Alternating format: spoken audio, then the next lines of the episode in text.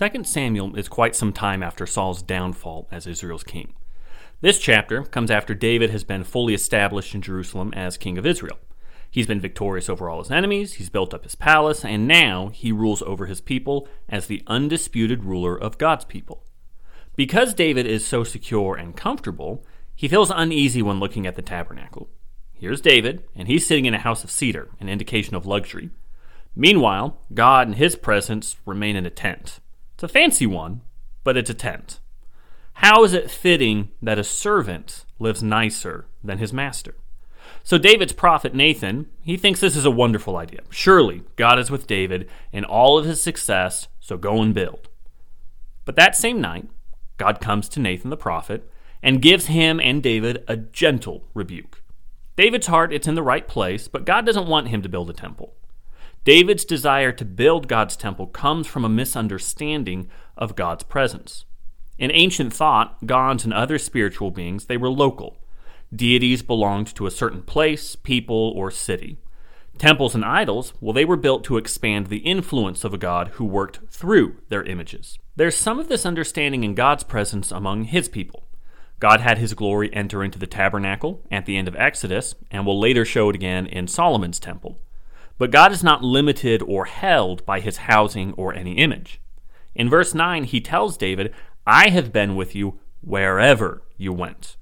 Yahweh is not just the God of Israel, but of all creation. And he isn't limited to whatever house David might be able to build him. God asks in verse 5, Would you build me a house to dwell in? God repeats this question in Isaiah chapter 66, verse 1. Thus says the Lord Heaven is my throne, and the earth is my footstool. What is the house that you would build for me, and what is the place of my rest? God is essentially telling David, That's cute that you would try and build a house for me, but what building could truly hold the presence of the living God? We call God's response to David a soft rebuke because of all the blessings that flow afterwards. David wants to build God a house, but instead, God is going to establish David's house. After David's death, he has promised that he will have his descendants ruling over the kingdom and established by God. This son is going to build up God's house, and he's going to be a son himself to God. He's going to be disciplined by God, but God's faithfulness to this promise is never going to end. David's lineage, it's going to rule forever as God's chosen dynasty. We see this promise being fulfilled in two ways throughout Scripture. When we see God making promises or prophetic statements about the future, there's typically going to be an immediate context and fulfillment, as well as a future context and fulfillment. The immediate fulfillment of this promise is seen in the life of Solomon, David's son. His reign's characterized by incredible peace and prosperity, and Solomon did indeed build a temple for God in Jerusalem, where his presence was manifested.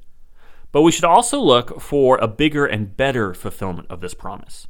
There are some key words in this chapter that indicate to us that Solomon alone couldn't be the true fulfillment of these promises. For example, in verse 13, the throne of his kingdom will be established forever.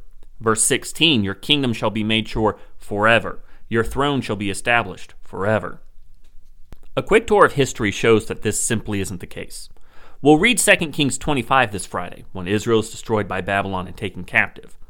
And from then on, a descendant of David never sits on the throne. It was subsequently ruled by foreign nations who set up their puppet kings, such as Herod in the New Testament. And even in the brief century where Israel enjoyed independence prior to the times of Jesus, they weren't ruled by the Davidic dynasty, but by the Hasmonean dynasty. So, what do we make of God's promise? Matthew 1 1 gives us a good answer. The book of the genealogy of Jesus Christ, the son of David, the son of Abraham. There are a number of New Testament passages that point to Jesus being this promised son of David from 2 Samuel chapter 7 and show us that all of these promises are finding their fulfillment in Jesus in ways that Solomon could never dream of. That God would raise up David's offspring, well, that was seen as a foreshadowing of the resurrection. Jesus is the one who built God's house in his body and the church. It's where God's presence truly is to be found. Verse 14 says that God would be his father, which is constantly referenced in the Gospel of John. Jesus never needed discipline for any personal sin, but Hebrews 5 8 and 9 tell us that Jesus learned obedience through his suffering. Solomon did fine with his temple, but Jesus did it better. Now, David, he can't help but be awed by God's response to him. He comes before God and says something interesting in verse 19. All of what God has done for David and will do for David is instruction for mankind. So, in what ways does God's interaction with David instruct us? Well, David is twice characterized as a nobody in this chapter by God in verse 8. I took you from the pasture, from following sheep. And again by David in verse 18 Who am I that you've brought me so far? The instruction is that God likes working through nobodies who have no power and transforming them into something incredible. This is seen in the Exodus story, which David retells in verses 22 through 24.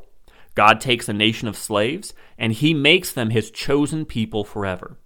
Now, he is choosing David to be the founder of an eternal dynasty, taking a nobody and making them something special. It's seen in the life of all of God's people. As Paul says in 1 Corinthians chapter 1 at verse 26, "For consider your calling, brothers. Not many of you were wise according to worldly standards, not many were powerful, not many were of noble birth. But God chose what is foolish in the world to shame the wise. God chose what is weak in the world to shame the strong.